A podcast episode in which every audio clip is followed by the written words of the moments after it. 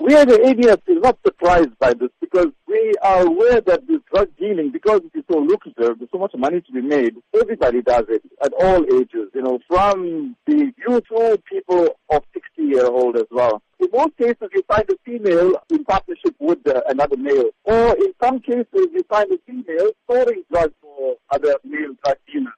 Earlier last month, a 51 year old woman was arrested with the drugs valued at 15,000 rand. And then later in the same month, a 61 year old woman was arrested for dealing drugs.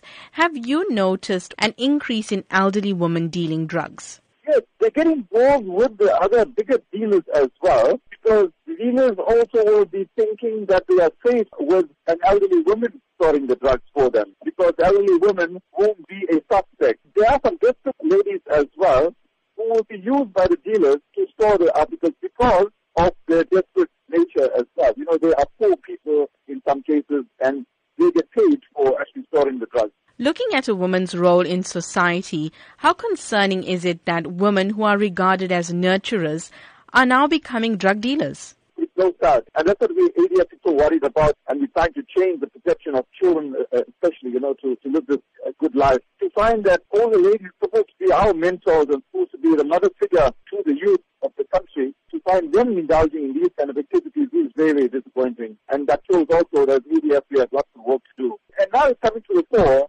that more and more females are involved. So maybe we need to look at a new campaign to target the females to make them feel bad, you know, that they were supposed to be the mother figures and protecting the youth. And they are actually persisting in making matters even worse than it is.